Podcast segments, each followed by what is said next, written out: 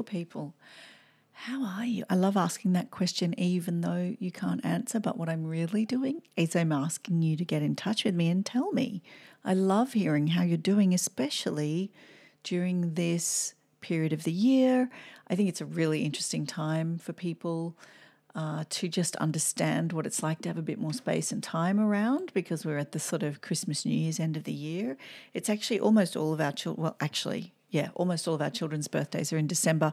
One is in August. So it's a very celebratory period for us. And it does shift focus for me, which I really like. Don't you love it when there's those moments in life where you just naturally have to shift focus? I think it's a really beautiful opportunity to think differently about things. And that's definitely one of my favorite things to do. This episode is titled Never Underestimate the Value of What You're Doing. The reason I called it this is because I was listening to a beautiful marketing lady. Actually, she runs a company called We Are Content. Her name is Michelle Falzon. And shout out to Michelle. I loved something she mentioned in a presentation of hers that I was watching, where she said, Never underestimate the value of what you're doing.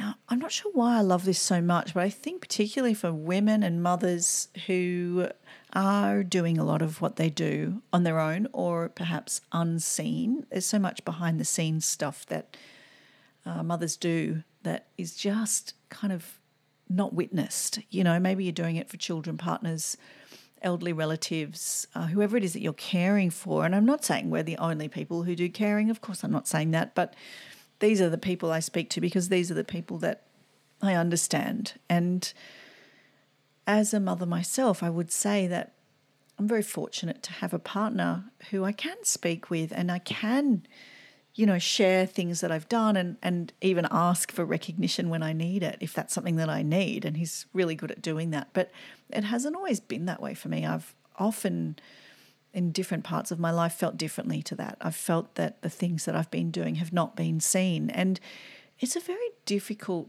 thing at times to be pouring your heart out and using your energy, your intention, your care, your love to better those around you and not be seen or not be recognized. Now, I will say that I've had this experience recently, and I know I've spoken about it before, so I won't go into it too much. But it was a real seminal experience where my son asked me what I used to do when it was just him and I, what work that I did at that time. And when he heard, he was visibly moved. And he's continued to recognize that in comments and just small acknowledgements that he's made since we had that conversation, where he clearly has understood that I did a lot for him and for a greater vision for us as a family when it was just the two of us.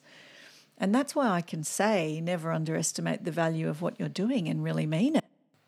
Here's the thing though, right? Sometimes we're not very good at receiving even our own acknowledgement of what we do. And what I mean by that is that a lot of our conditioning, I think, plays into this idea that we should be humble and play down what we're doing and not cheer ourselves on, not celebrate our wins, not speak highly of ourselves, not think highly of ourselves, even sometimes. And, and that can be a little bit of a vicious cycle. And what I found in the past is that I have almost felt that sort of internalized tall poppy syndrome where you do something, you feel really good about it, and you kind of switch that good feeling off.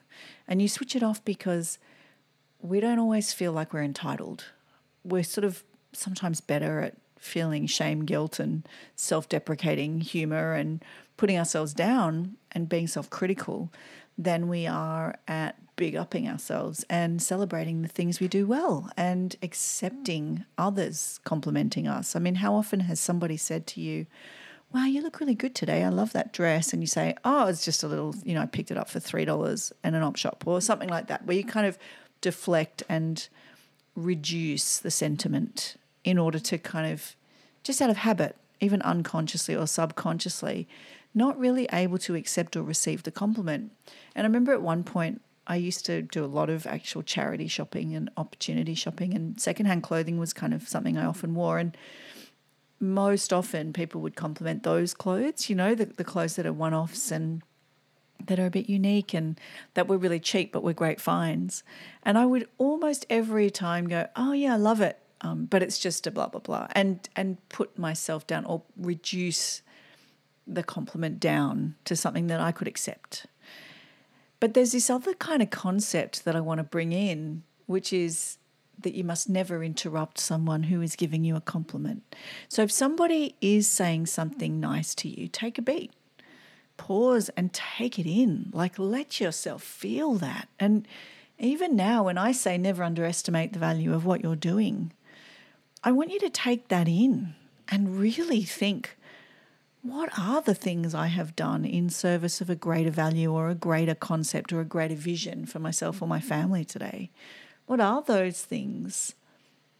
And you may never know the value of those things to those around you. I mean, in my experience, the most powerful and enduring things I have given to people involve my time, my attention, and my words. And often, in fact, almost every time that I've had an impact on a person, I've not been aware of that at the time. So it follows that you must never underestimate the value of what you're doing in any given moment. I've had women come to me, you know, five years after I said something in a small social post online when I was running Mums in Bath, for example. I had a Mums in Bath group, and, um, you know, there were thousands of women in that group, but I wasn't ever thinking about that. And so I would write things and I would do that just from the heart. And for years since then, I've had women send me messages ask after me and mention that something that I said stayed with them. Perhaps I said something like this, and it stayed with them. Not only did it stay with them, but it gave them permission to have a feeling or have an experience in a certain way. And I do find it interesting that we almost need other people to do that for us sometimes.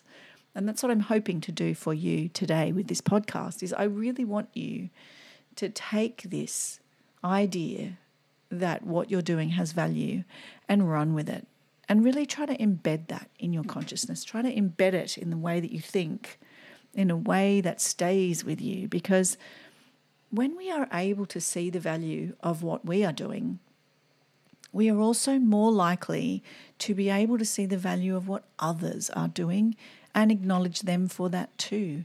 And when we kind of move into this attitude of gratitude and service, we change our frequency. We leave the doldrums of self criticism and judgment of others, and we start to escalate ourselves in a way that is very healthy and helpful. So, what I really want to do today, and it's just a quick one today, is say never underestimate the value of what you're doing, no matter what it is. What you are and who you are and how you approach your life has value. That's it. So please take that into your day.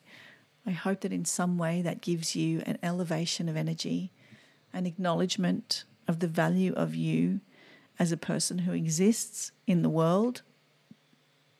And that's it. I want to be your greatest cheerleader. And thank you for listening. Okay, bye for now.